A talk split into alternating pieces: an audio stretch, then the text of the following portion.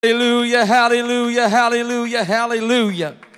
Praise God, praise God. I don't know about you, but it feels good to be in the house of the Lord tonight. Amen. And I feel His presence in the building. Amen, amen. I, I, I love singing about who He is. Amen. I love singing about what He has done. Amen. The, the thing about it is when you begin to sing about Jesus, he, he has a tendency to show up in the atmosphere. Well, amen. He has a tendency to show up in the atmosphere. Amen. And I, I don't know about you, but that's what I've come to experience tonight. I've come to experience a move of the Holy Ghost. Amen. And I'm thankful I know who Jesus is. Amen. Amen. I'm thankful that I have the revelation that He is the mighty God in Christ. I'm thankful that I'm not deceived into believing some false uh, theology or some false doctrine, but I have a revelation of the truth. And I can I tell you that's something to be excited about tonight. Amen. Amen. Well, thank you all, seven of you. Amen. It's something to be excited about. Amen. Amen. Amen. Such a privilege to be in the house of God. Amen. And to know that He is with us. Amen. And He's going to do something great again tonight. Amen, amen, amen. Thankful that He is good and His mercy endures forever. Amen. God's never halfway been God. But through every trial, through every circumstance, through every situation, it's, He's never wavered, He's never wandered, He's never faltered, and He has never been failed. He's just continued to keep being God. And aren't you glad He is good at being God? Hallelujah.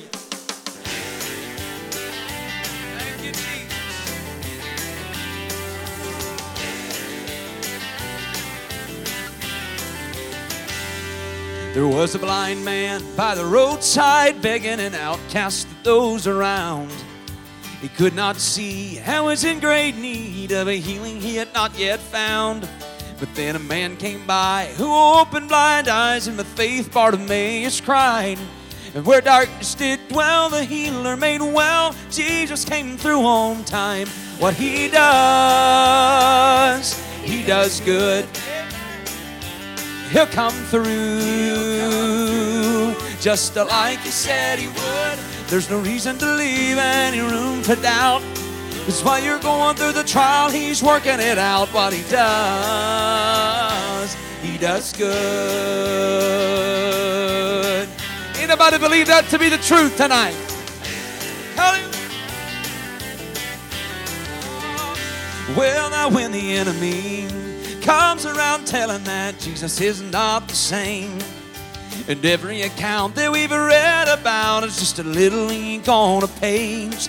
Well, but every line written brings to his attention these miracles are not fairy tales. What he did back then, he'll do again. Jesus does all things well. What he does, he does good. Amen. He'll come through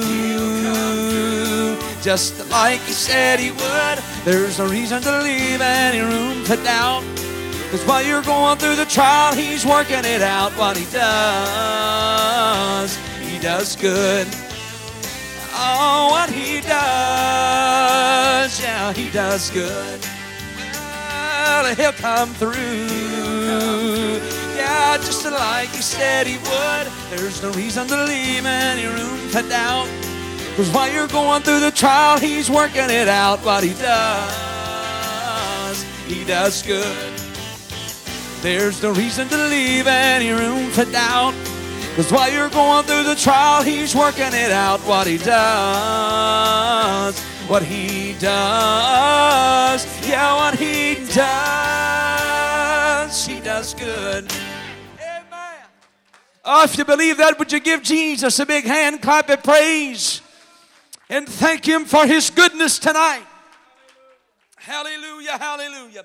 I preached on it this morning for just a few minutes. I'm thankful that regardless of what goes wrong in my life, there is always hope in Jesus Christ. Aren't you thankful you know where your hope is tonight? Hallelujah.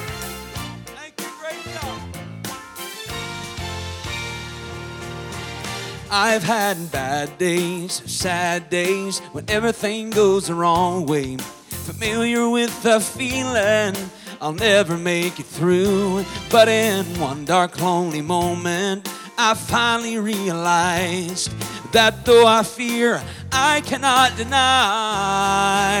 that there is always hope, always in Jesus. Darkness has no place beneath the glimmer of His grace. He lets me know I'm not alone, and on the days I need Him most, ooh, there's always hope. Amen. Don't you believe that? Hallelujah. Oh, yeah. And now I've been through enough to know that I cannot do anything that's greater than God's perfect will. And I found there is a comfort in letting Him perform. His faithfulness will evermore endure. Cause there is always hope, always in Jesus.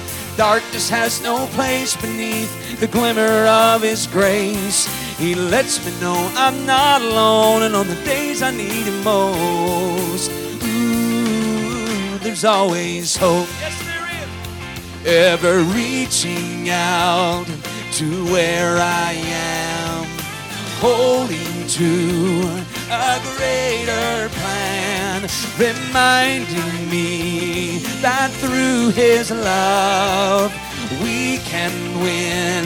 Just don't give up, cause there is always hope, always in Jesus. Darkness has no place beneath the glimmer of His grace. He lets me know I'm not alone, and on the days I need Him most, ooh, there's always hope. Ah, He lets me know I'm not alone, and on the days I need Him most, there's always hope. Ooh, there's always hope. Hallelujah. If you're thankful for that, would you give him a hand clap of praise? Hallelujah. We thank you, great God. We thank you, great God. Hallelujah, hallelujah, hallelujah. Amen, amen. I'm so thankful for the hope that He has brought to our lives. Amen. And the hope that comes through His saving, cleansing, redeeming blood. Amen, amen. In Springfield, Illinois, there is a museum. And in this museum, there is a very small silk cloth. This silk cloth is only a, a few square inches in size, but this silk cloth is worth uh, great value. Silk can be an expensive cloth, but this bit of material is not for sale. This piece of cloth in Springfield, Illinois, no matter how much money you offer them, no matter how much money you have in your bank account, you just simply can't buy this small silk cloth. Its great value is not because it was once a part of a dress owned and worn by a young lady named Clara Harris. Probably not one, one person in the building tonight would actually know who Clara Harris really is. No, that silk, uh, that silk was uh, the piece of that dress, that silk has great value because the night Abraham Lincoln was assassinated, Clara Harris was sitting in the president's box with him. After Lincoln had been shot, history tells us that she caught him and cradled his head in her lap. Like a mother would cradle her child, she held Abraham Lincoln in her hand. And Harris's beautiful silk dress that she had worn that evening was stained uh, by the blood of a great man. It is Lincoln's blood that caused the state of Illinois to buy that dress. And it is Lincoln's blood that gives those few square inches of silk their immense value. Can I tell you tonight if a piece of cloth uh, is worth so much simply because of the blood of a great man, how much more is a soul worth that's been covered? that's been washed, that's been redeemed, uh, and been purchased by the blood of the greatest man that ever walked uh, this earth. In fact, let me just take it a step further. He wasn't just a man, but he was God manifest. Uh, in the flesh. And what the blood of Jesus touches far exceeds uh, what the blood of Abraham Lincoln could ever uh, equal to. Uh, there is still power in the blood of Jesus. Amen, amen. And I don't know what kind of sin you may be bound in tonight, but I've got good news. The crimson stream that covered my sin has not run dry, but there is still enough blood flowing from Calvary to cover your sin and to wash you white as snow. Aren't you thankful for the blood tonight? Hallelujah. How many times have I gone astray, faltered and failed, my soul lost its way? How many times has Satan called for review of my past. But I've heard all that he has to say, and it can't compare to what I found in grace.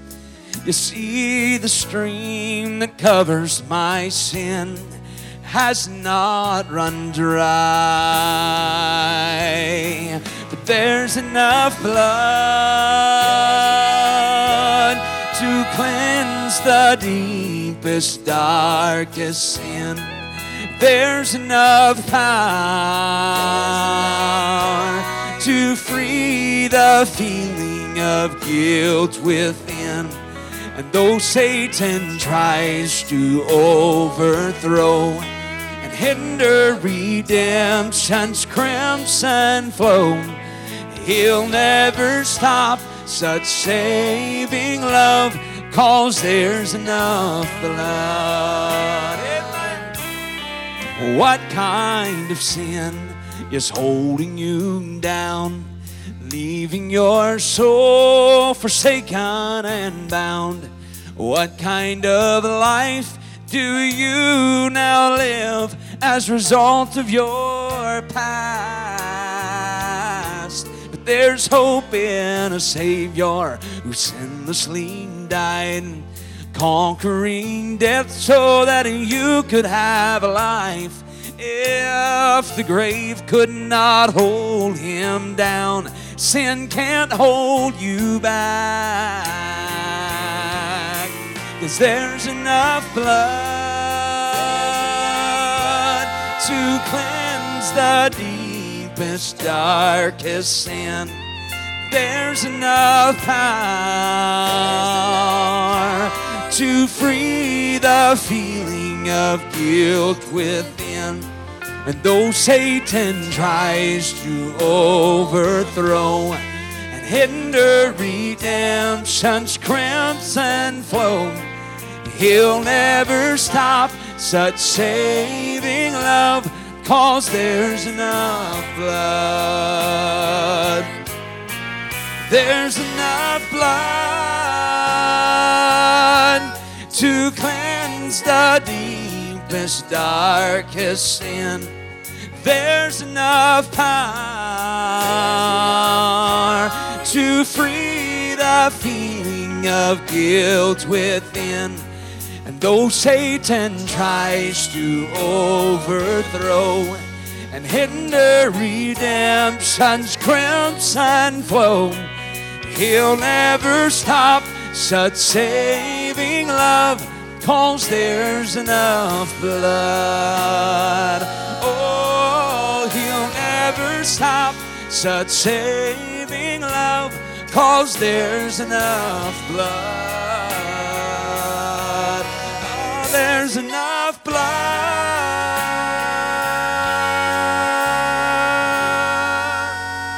Hallelujah. Oh, thank God for the blood. Hallelujah, hallelujah. Thank God for His blood. There is still power in the cleansing blood of Jesus. And I'm glad I've come to a saving knowledge of what that blood can do for my sin. I've been washed, I've been redeemed, uh, I've been sanctified. And anybody thankful you've been filled with the baptism of the Holy Ghost? Amen. I wonder if anybody remembers that day you were filled with the baptism of His Spirit.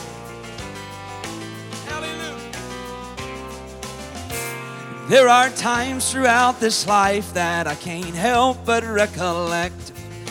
Moments that are etched into my mind and I'll not forget. But there's one that comes to mind and stands above all of the rest. I feel that same great feeling when I start to reminisce. Oh, of the day he saved me and put my name upon the roll. I just can't hold my peace. This story never will get old. And I'll never forget when I first felt Jesus, the moment when he first found me. Sin gave way to his glory. My soul found a way to be free. I couldn't deny it, help realize joy I'd not found yet. But something got a hold of me and I'll never forget. Well, aren't you glad you went to a meeting one night and though your heart wasn't right, thank God something got a hold of you. Oh, yeah. Now you may feel the very same that I did on that day. Sin had staked its claim, I was defeated in every way. But the good news is your future's not dependent on your past. Hey, there's a new life awaiting, joy and hope that's sure to last. But you must be born again and let His Spirit take control. There's still enough redemption to save your sin sick soul. And you'll sing, I'll never forget when I first felt Jesus, the moment when He first found me. Sin gave way to his glory. My soul found a way to be free. I couldn't deny, I helped realize joy I'd not found yet. But something got a hold of me, and I'll never forget. No, I'll never forget when I first felt Jesus. The moment when it first found me. Sin gave way to his glory. My soul found a way to be free. I couldn't deny, I have realized joy I'd not found yet. Well, but something got a hold of me and I'll never forget. Well, no, I couldn't deny, I have realized joy I'd not found yet. But something got a hold of me and I'll never forget. Well, something got a hold of me and I'll never forget.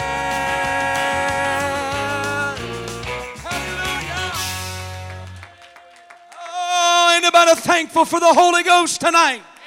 Anybody thankful you've been changed by the power of His Spirit? Hallelujah, hallelujah.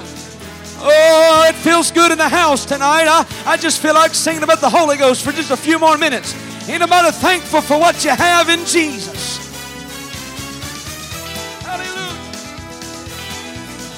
You may own a lovely mansion, you might drive a fancy car, be a Hollywood attraction or a famous movie star.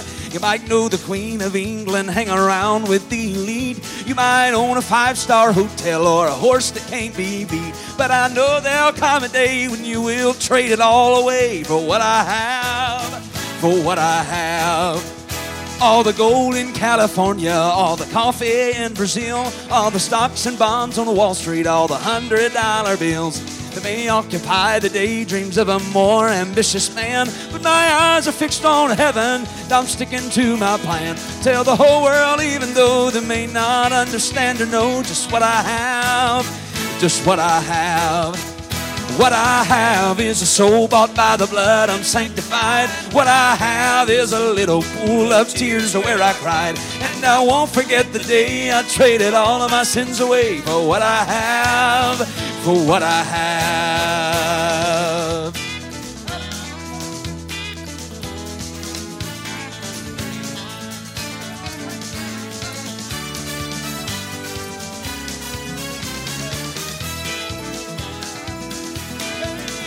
If you're searching for the answer and you can't find your relief, if you're craving satisfaction all you find is grief, would you listen to a brother that's already been around? Put your faith in this old world, this old world, it'll let you down. Jesus Christ will save your soul, and I'm here to let you know that's what I have. Hey, that's what I have. What I have is a soul bought by the blood. I'm sanctified. What I have is a little pool of tears to where I cried. And I won't forget the day I traded all of my sins away for what I have, for what I have. Well, I'll stand and testify even when they criticize what I have, just what I have. And no matter what they say, I know they cannot take away what I have, just what I have. Gonna tell the whole world, even though they may not understand or know just what I have, just what I have. As a matter of fact, I know that Jesus knows exactly what I have, just what I have. What I have is a soul bought by the blood. I'm sanctified. What I have is a little pool of tears where I cried. And I won't forget the day I traded all of my sins away for what I have. For what I have. Go tell the families, tell your physicians, go tell the lawyers and all politicians. That's what I have. That's what I have. That's what I have. Hey, that's what I have. That's what I have.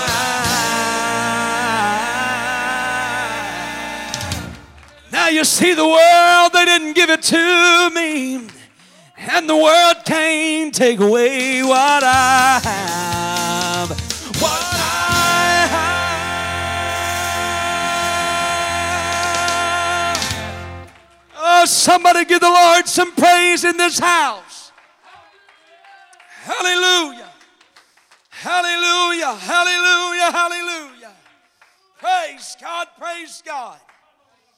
Hallelujah. It, may sound a little bit old fashioned, but I just still believe it's all right to get excited about being filled with the Holy Ghost.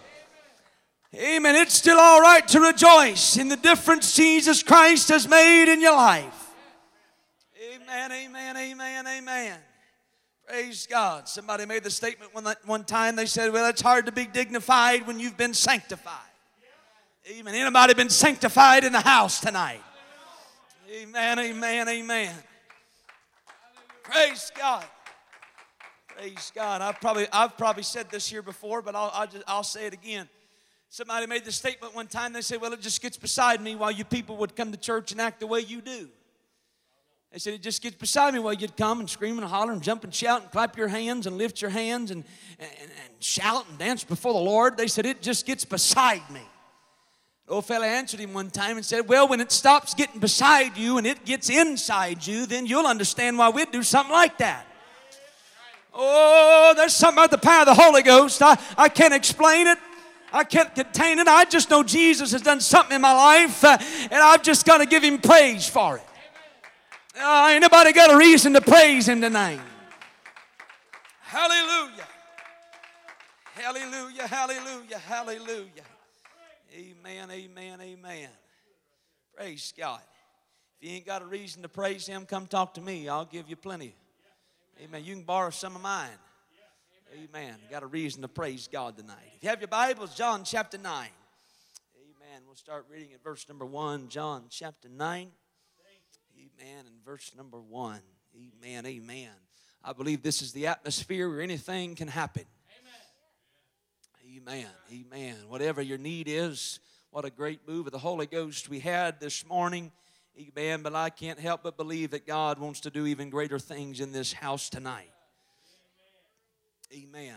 Amen. So, whatever you have in need of, amen. Don't settle for your circumstance. Don't walk out the door with the same burden you brought in, but give it to Jesus and allow Him to do a miraculous work in your life tonight. Amen. Amen. Again, such an honor and a privilege to be back in Lake City.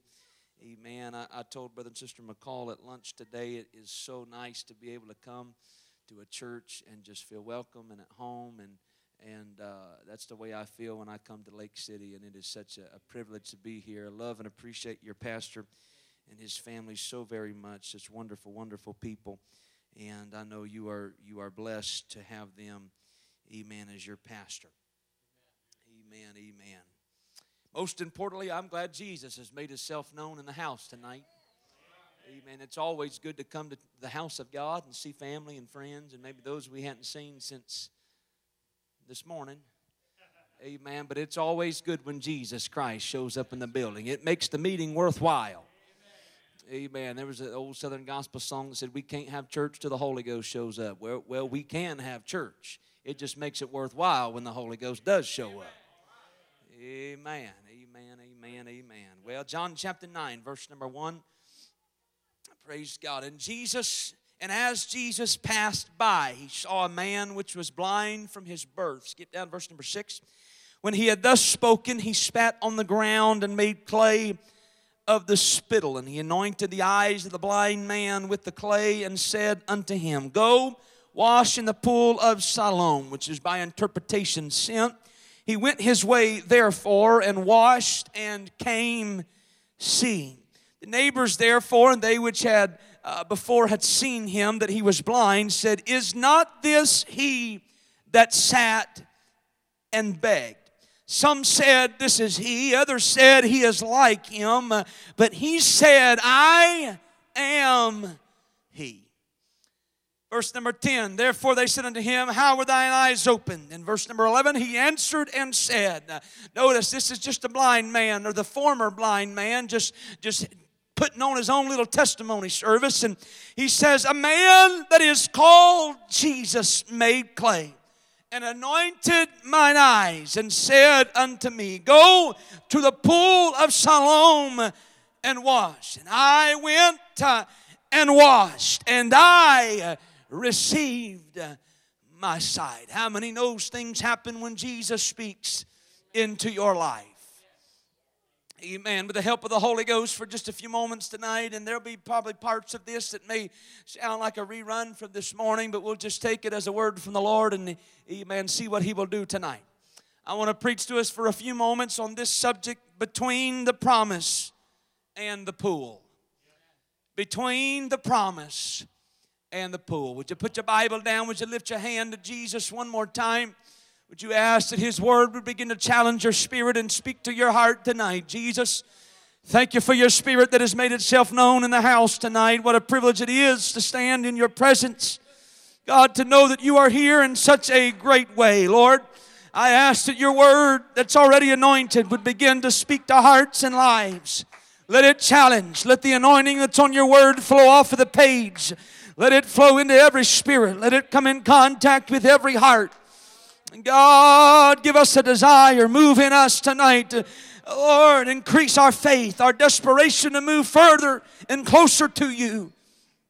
And we give you thanks and praise for what you're going to do in Jesus' name.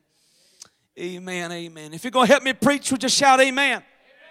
God bless you. You may be seated. Empty promises are something that is very common in today's society.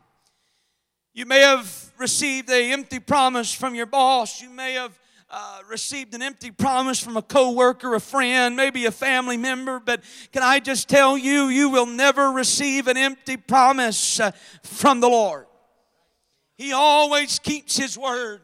He always stands by every promise that He makes. Titus 1, verse number 2, even states that God cannot lie.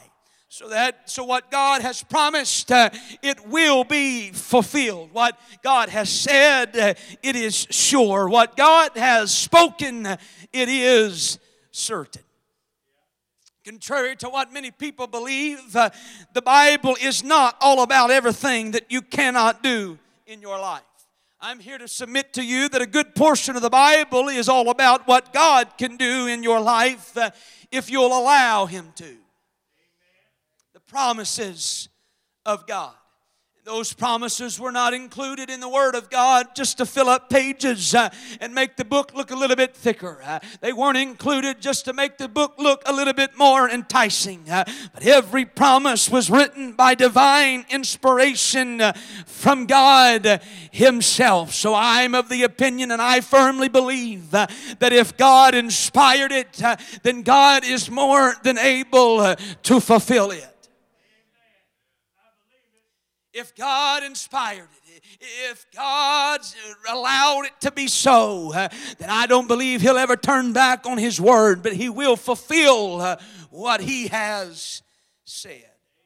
Peter described the promises of God this way 2 Peter 1 and 4. Uh, it said, Whereby are given unto us exceeding great and precious promises, that by these you might be partakers uh, of the divine nature, having escaped the corruption that is in the world. Uh, through lust. What that tells me, if you want to be a partaker uh, of the divine nature of God, and what that really means is uh, uh, partaking in the divine nature of God is receiving the baptism uh, of the Holy Ghost. So if you want to be a partaker uh, in His divine nature, uh, you just got to grab a hold of one of those exceeding great and precious promises. If you want to escape the corruption uh, of this world, just grab a hold uh, of a great promise from the word uh, of the Lord.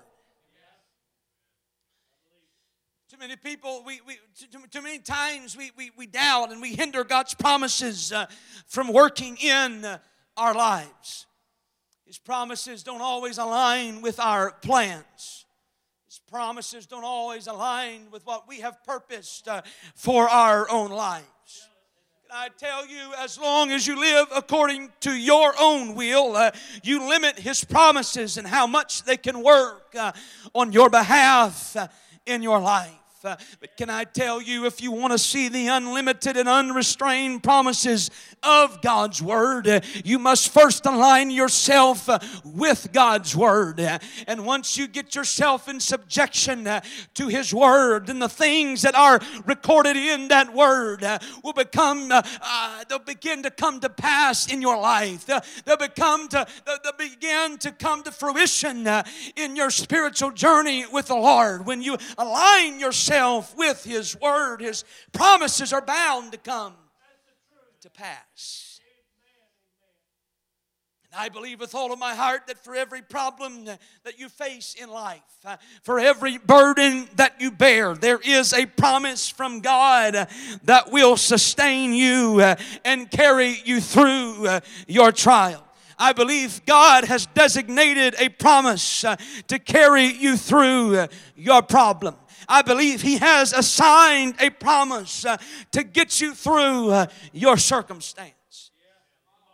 Let me try to help somebody understand that in the last few years, uh, smartphones have become an integral part of our culture and our society and, and just the overall makeup of how we live our lives. One of the most enticing and invaluable uh, selling points, features of a smartphone uh, is the App Store over the last, I don't know, six, seven, eight years, uh, developers have continued to develop uh, thousands upon thousands of apps. Uh, and at the, the, the, the, punch of a few buttons, uh, you can almost have access to anything. Uh, the, the cliche goes as this uh, for whatever you need to do, there's an app for that.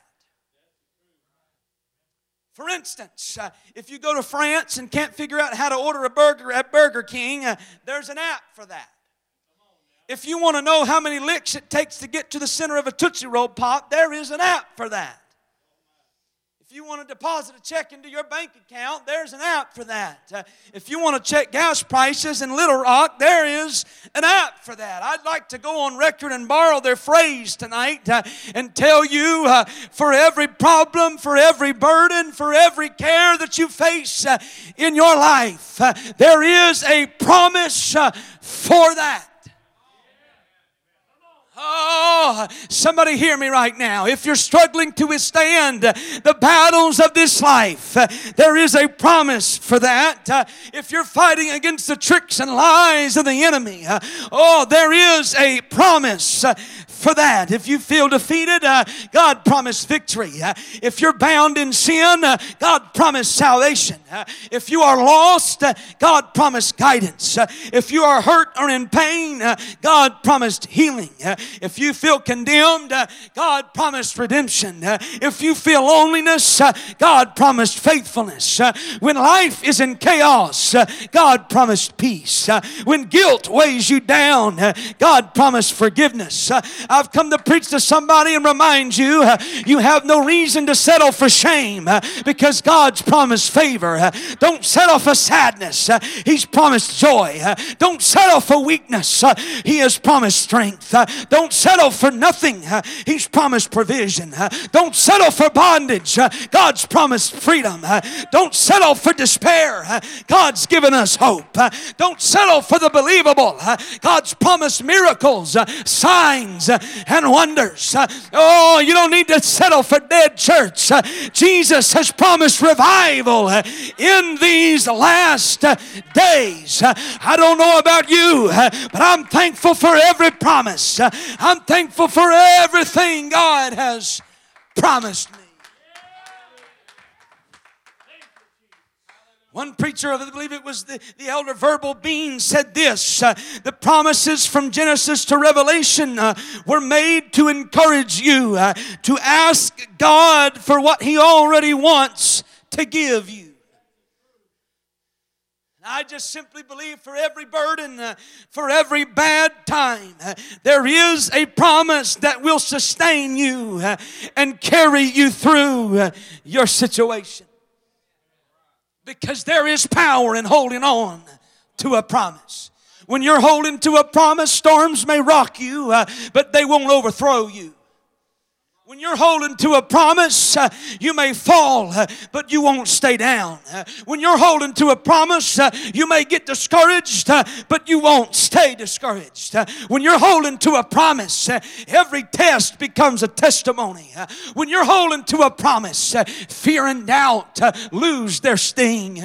when you're holding to a promise, the enemy trembles in fear. I believe hell shakes in nervousness when a child of God makes up in their mind that though I'm going through bad times, that though I'm going through a midnight hour, though I may find myself in the fire, I will not give up, I will not give in, for I'm holding on to a sure promise from the Lord. There's power in holding on to a promise. Problem is, so oftentimes we'd rather have an explanation. But we must understand God doesn't always give us explanations, He gives us promises. And you can't, you can't live on an explanation because you might not agree with what He explains to you. But can I tell you, uh, you can live uh, on a promise. Uh, you can stand on a promise. You may not understand how it's going to happen. You may not understand how it's going to unfold. But you just have to trust enough in the Word of God that if He promised it, it will come to pass. So I'm not going to ask for an explanation. I'm just going to hold on to a promise and know that in perfect will, in His will, uh, and in perfect time, uh, His promise will come to pass in my life. Somebody shout, I can live on a promise. You can live on a promise because of this fact.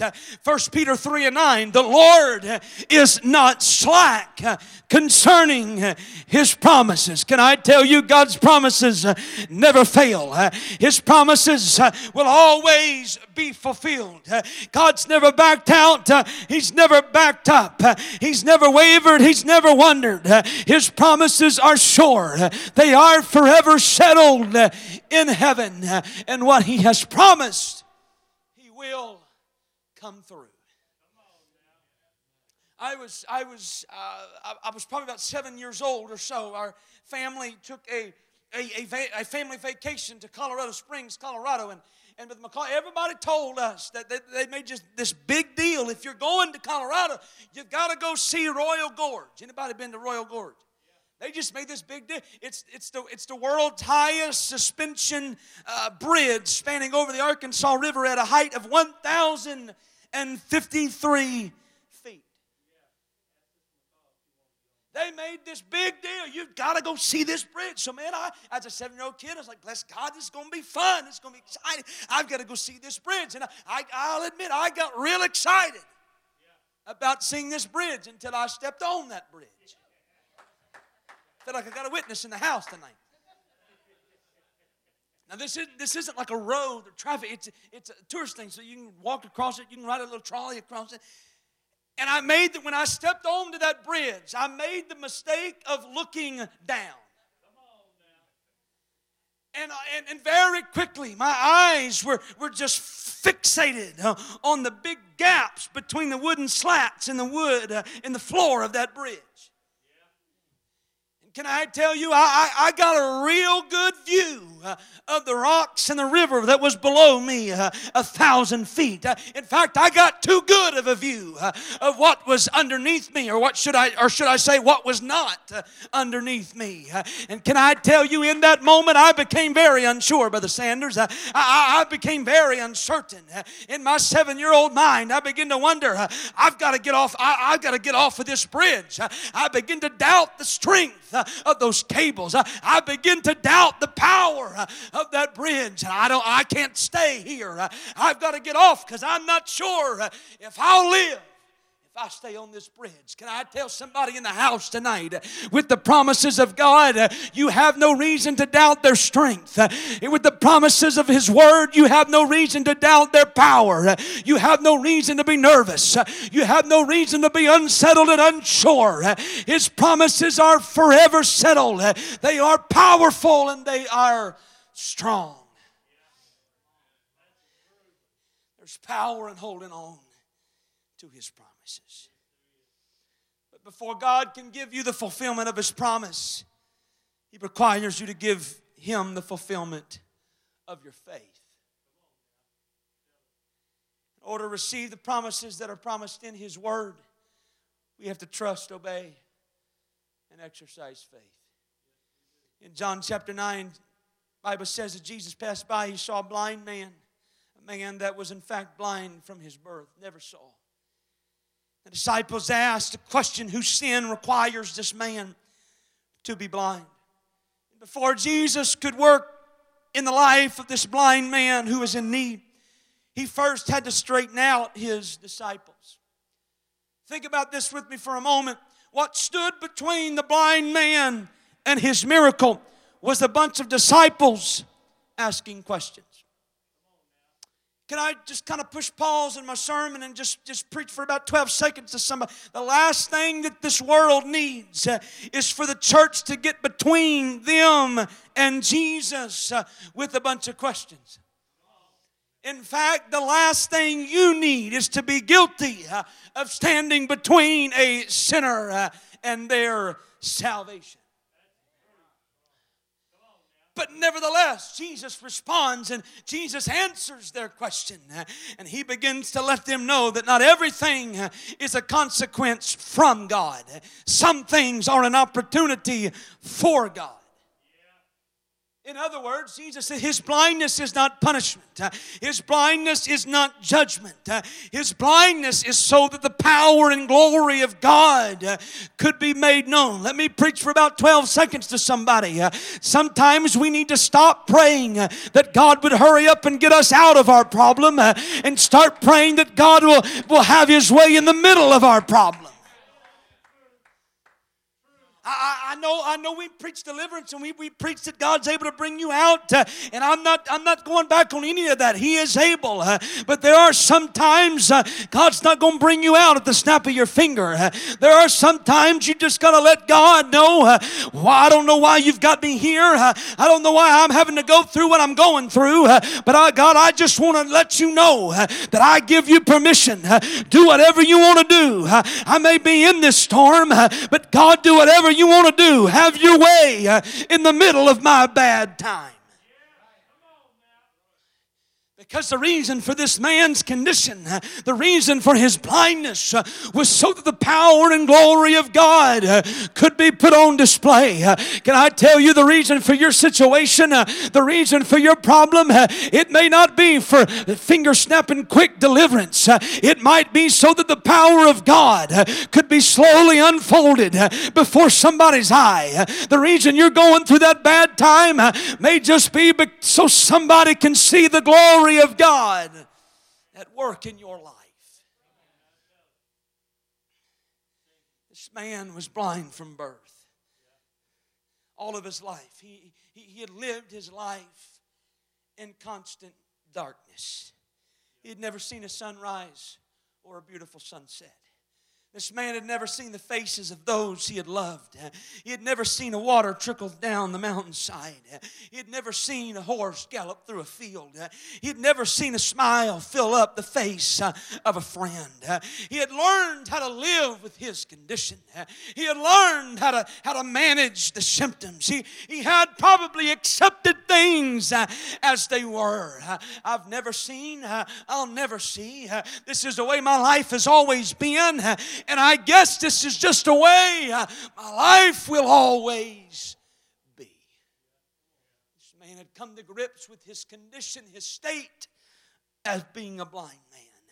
And can I tell you, though none of us probably in the building tonight uh, are blind as this man was, uh, many of us are often guilty of the same actions uh, and taking the same perspective uh, in our life. Uh, so oftentimes, it's just a part of our human nature, uh, but so oftentimes we become comfortable in our sinful habits, our, our sinful blindness. Uh, we become comfortable. We, we come to grips uh, with our disability and our, our limitations, and we come to grips with our circumstance, and we settle for simply managing the symptoms uh, instead of seeking the solution. Too many people have, have accepted sin as a part of their life. Uh, they, they've accepted darkness. They, they've accepted uh, blindness as a part uh, of their life. They've been deceived into thinking uh, that that's just how their life uh, is intended uh, to live. Can I tell you, sometimes our current conditions uh, are not meant to be accepted, uh, but many times they are meant to become uh, miracles. Uh, oftentimes, I don't believe it's always the will of God uh, for us to just accept everything that comes down the pike of life. Uh, I believe it's, uh, it's, it, I believe it's the will of God uh, for us to put our faith at work uh, and say, God, if this is your will, then I will accept it. but Lord, I'm not going to just settle for it. I'm not going to become content in my weakness. I'm going to trust your power. I'm going to believe in your strength and if this is a miracle waiting to happen, uh, I just want you to know that I'm on board with you uh, and I believe you can work uh, in my life. You don't have to become content in your problem. You don't have to settle. You may be born in sin, but you don't have to accept that and become content in your may take 23 years of faith. Uh, it may take uh, service after service uh, of praying. Uh, but as long uh, as there is a promise uh, in the Word of God, let me just encourage somebody right now. Don't you settle for your problem. Don't you settle for defeat. Don't you settle for sin. There is a promise for you. And if you'll keep holding on to that promise from God, He will bring you out of whatever you are in. I believe we, it's up to us whether or not we put the promises of God to work. I believe it, it, it, it, it, it, it is our responsibility, the weight is upon our shoulders to put His promises into action. I believe that's what this blind man did in John chapter 9. After Jesus had straightened out the disciples, Bible said Jesus spat on the ground and he made two balls of clay. And he placed two mud balls in this blind man's eye. Now, just, just so that I'm clear tonight, just so that we're all on the same page, mud balls are certainly not of any medical value. I don't think there was any magic solution that sat in those mud balls. But Jesus places two mud balls in this blind man's eye. If I would have been standing in the crowd that day, I guarantee you what would be going through my mind would be this What are you doing? mean, I'm just going to be honest tonight. What would go through my mind is, Jesus, what in the world are you doing? there's easier ways to go about performing a miracle. I mean, I mean, you're, you're, you're God manifest in flesh. Uh, you, you could just speak the word and his eyes appear. Uh, you could speak the word and he receives a sight. You can wave your hand uh, and, and he, he, he begin to see you standing in front of him. There's easier ways. Why do you have to go smearing mud uh, on a blind man's face? I believe Jesus just simply wanted to illustrate a powerful principle to us. Uh, and that is, he is not tied to any one particular method of moving. He can move, uh, he can minister however he chooses to work in our lives. And after Jesus had placed two mud balls in this blind man's eye, Jesus tells this blind man, Go wash in the pool of Siloam. So if I had been in the crowd, what would be going through my mind is okay, God, uh, you've rubbed mud all over this blind man's eye. Now you're sending a blind man on a journey.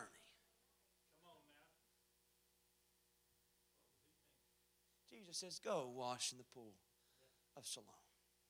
Bible says this man, from the place that he encountered Jesus. From that place where Jesus told him, Go wash in the pool of Siloam. We don't, story doesn't record. We don't know if there was any more exchange of words. Uh, all we know that is that this blind man uh, must have turned from where he had just had that conversation with Jesus. Uh, and this blind man began to journey toward the pool commentaries say that the, that the, the blind man had to travel anywhere from one to two miles uh, from the place he, he encountered Jesus uh, to the place of where the pool of Siloam was. And this blind man, I, I can't help but let my imagination uh, kind of run wild uh, as this blind man sets out on a journey. Uh, I wonder uh, what, how difficult it must have been. I wonder what kind of obstacles must have met this blind man on his way. As this blind man's turned away from that, that, that, that experience with Jesus, as that blind man uh, walked away from that encounter, uh, he made up in his mind.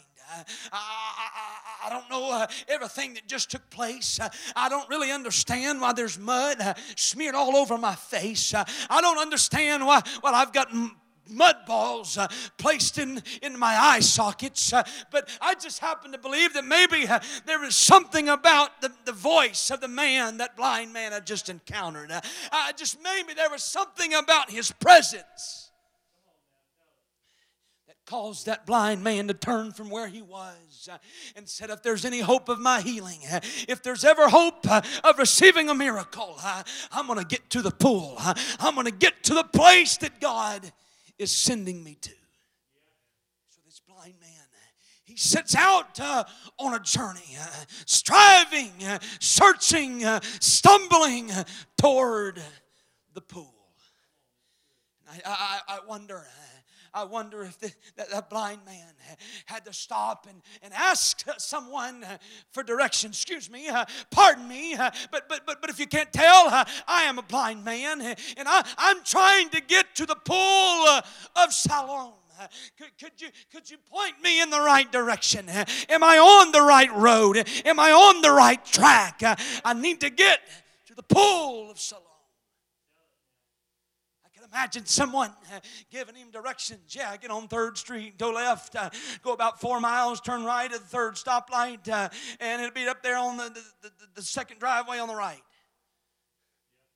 This blind man, okay, thank you, appreciate it. Uh, this blind man sits out on his journey, uh, stumbling, uh, striving toward the pool. And I wonder, I wonder if that blind man, as he stumbled along that path, holding on to that promise uh, trying to get to the pool. Uh, I wonder maybe that blind man uh, took a wrong turn. He, he, he got off on the wrong track. He, he, he drifted off on the wrong road. And this blind man started headed in the wrong direction. I can just imagine, I, I can just see someone grabbing him by the arm and said, No, sir, th- th- that's not the direction of the pool. You're on the wrong track. You're, you're on the wrong road.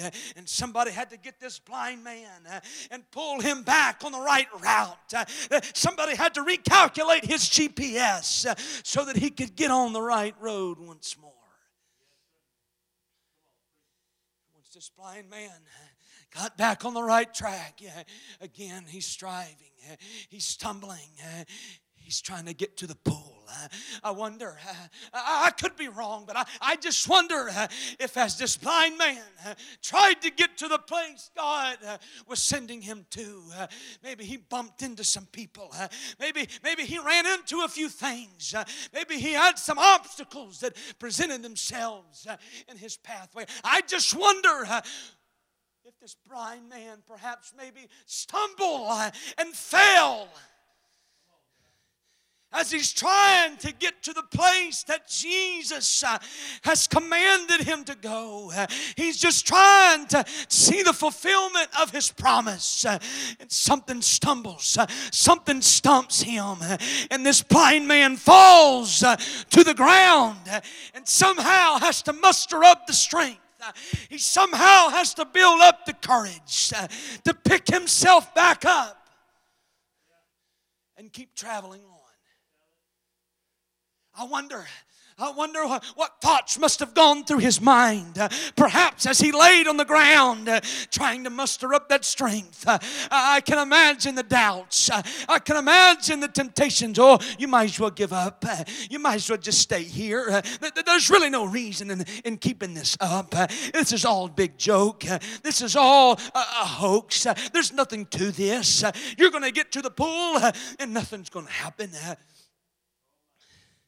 I might as well just stop here. Mr. Blind Man, you might as well give up. Save yourself the energy. Save yourself some dignity. You're going to ruin what reputation you, you already have. Blind man, just give up. Just stay down. Uh, but I just can't help but believe that blind man said, No, uh, there's a promise that I received just a couple blocks back, uh, and I refuse to turn loose uh, of my promise. if there's any hope of a miracle, if there's any hope for me, it's going to be at the pool.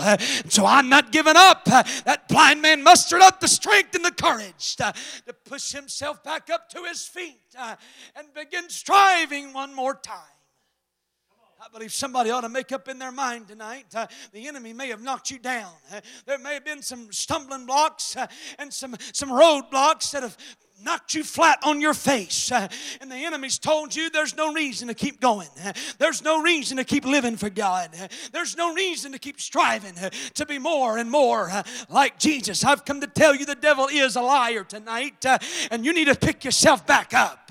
You need you need to pick put yourself back together and say i may be down but i'm not dead Rejoice not against me, O mine enemy, for when I fall, I shall arise.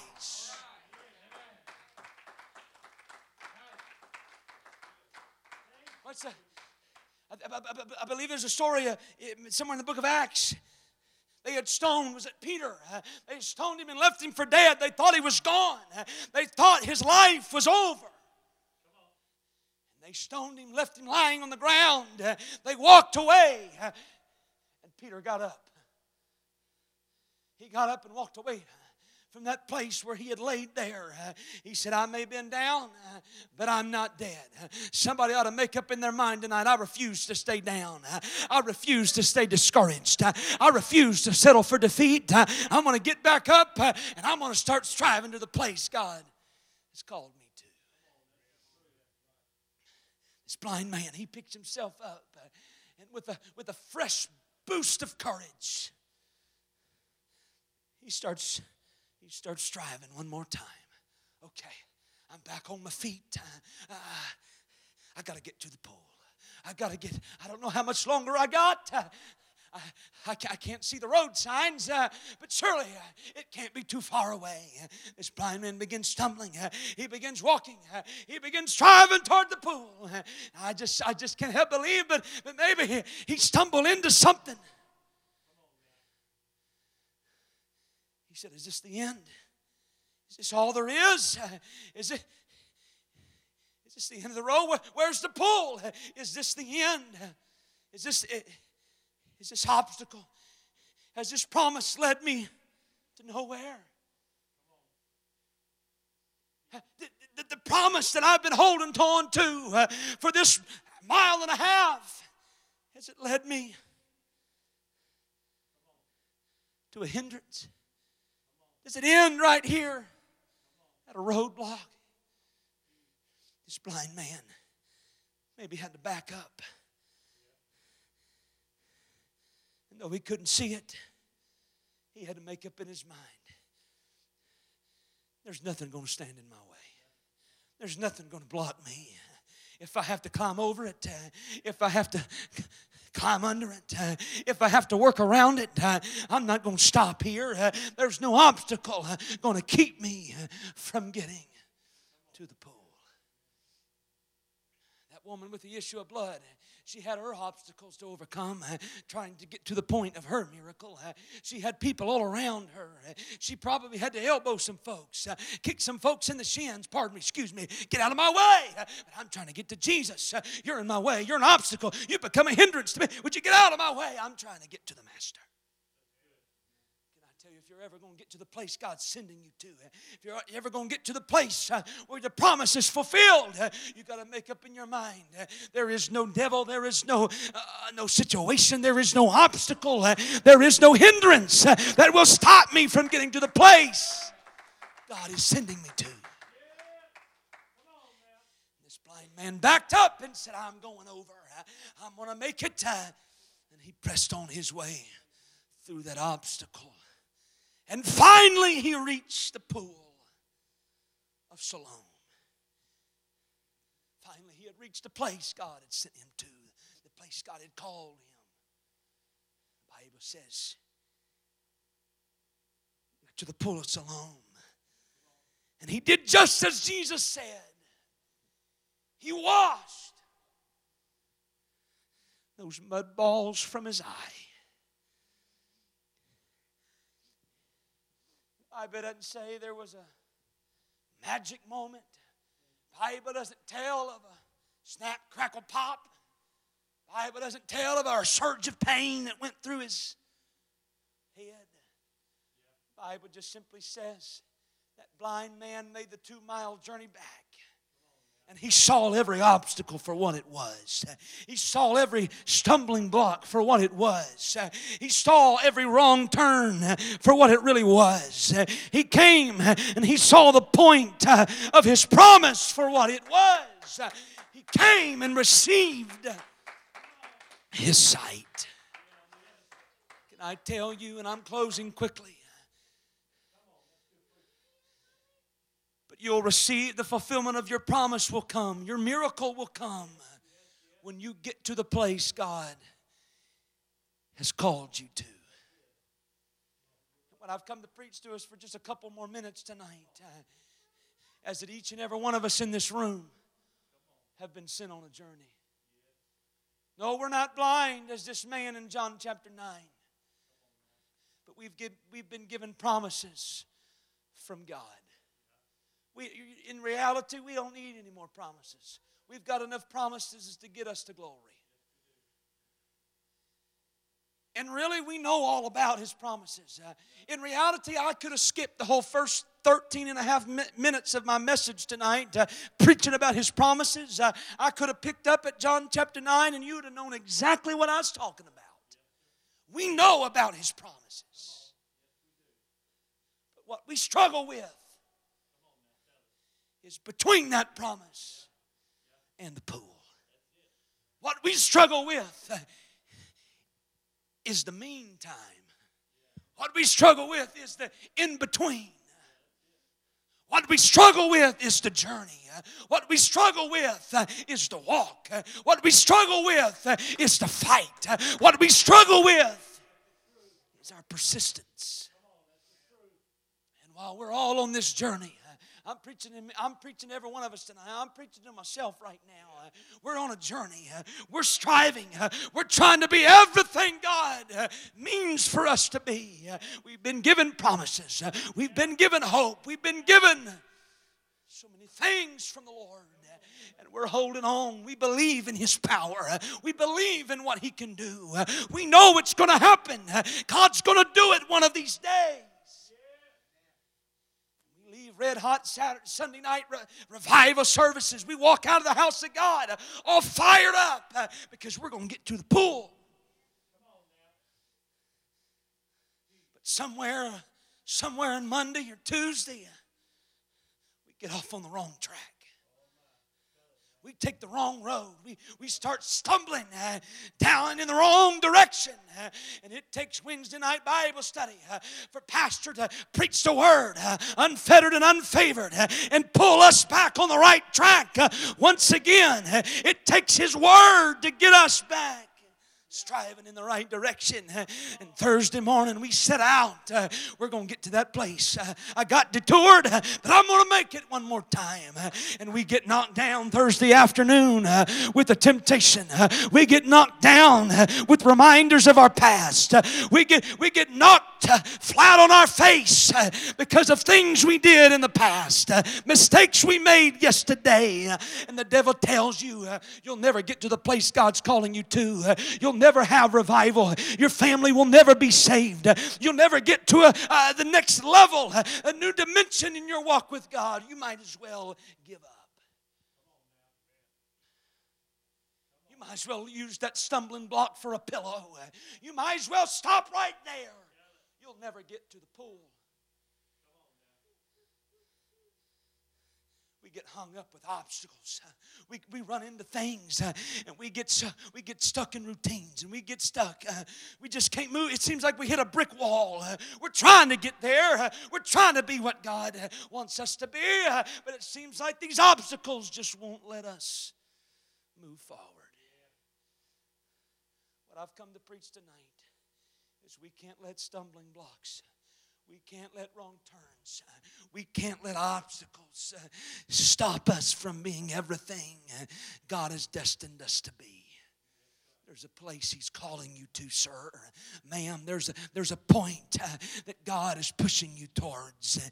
And when you get to that place, when you can finally get to the pool, when you can get when you can get some victory over the, the things the enemy's using to hold you back,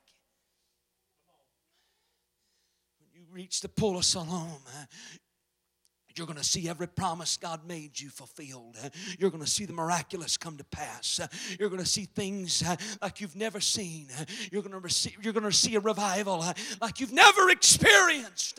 But you've got to get to the pool. Got to get to the place that God is sending you to.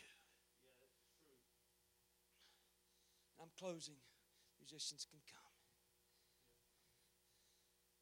I don't want to be guilty of being caught. I don't want to be guilty of being stuck somewhere between the promise and the pool. His promise is so powerful. His promise is so real. His purpose for your life. It's not a it's not a myth. It's not a mystical dream. It's not a too good to be true wishful thought. That promise is destined to come to pass.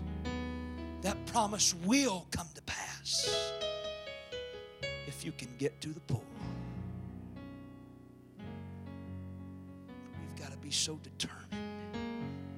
We've got to get so hungry. The miracle never happens in between. The answer never comes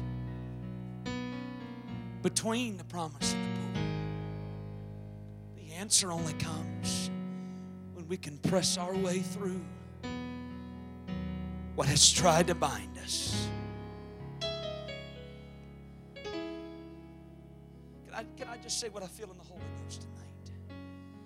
I'm not only preaching to us on a personal level tonight, uh, but I believe when each and every one of us, uh, on a personal level, uh, can strive uh, to get to the pool, uh, it's going to be the, the whole body uh, is going to be pulled toward the pool.